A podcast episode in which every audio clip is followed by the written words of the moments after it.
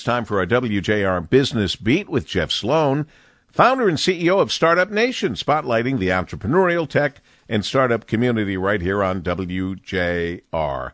Good morning, Jeff. Good morning, Paul. Most business owners today really struggle to sort out whether to have their teams work from home versus working in the office.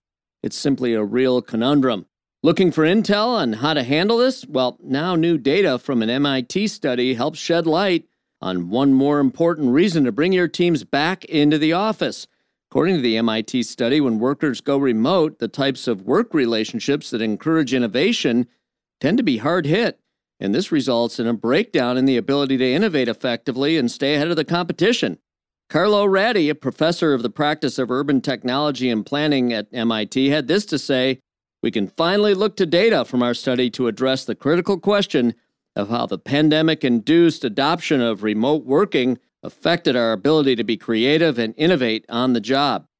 For 18 months, starting in December 2019, MIT researchers analyzed an email network comprising roughly 2,800 MIT research staff, faculty, and postdoctoral researchers and found that for team members working remotely, that absence of having physical proximity led to a breakdown in innovation.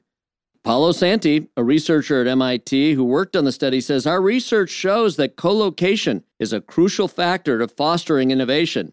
Data shows that important interactions between team members evaporated at MIT starting on March 23, 2020, with a 38% drop in those interactions, he says.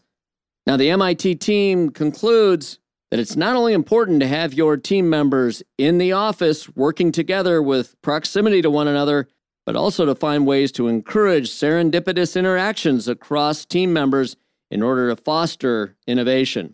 So, if you're a business on the fence about whether to bring your people back into the office or not, just know that in order to innovate, data now supports the need to get your team together for at least some of the time. I'm Jeff Sloan, founder and CEO of StartupNation.com, and that's today's business beat on the great voice of the Great Lakes, WJR. This segment brought to you by Dell Technologies.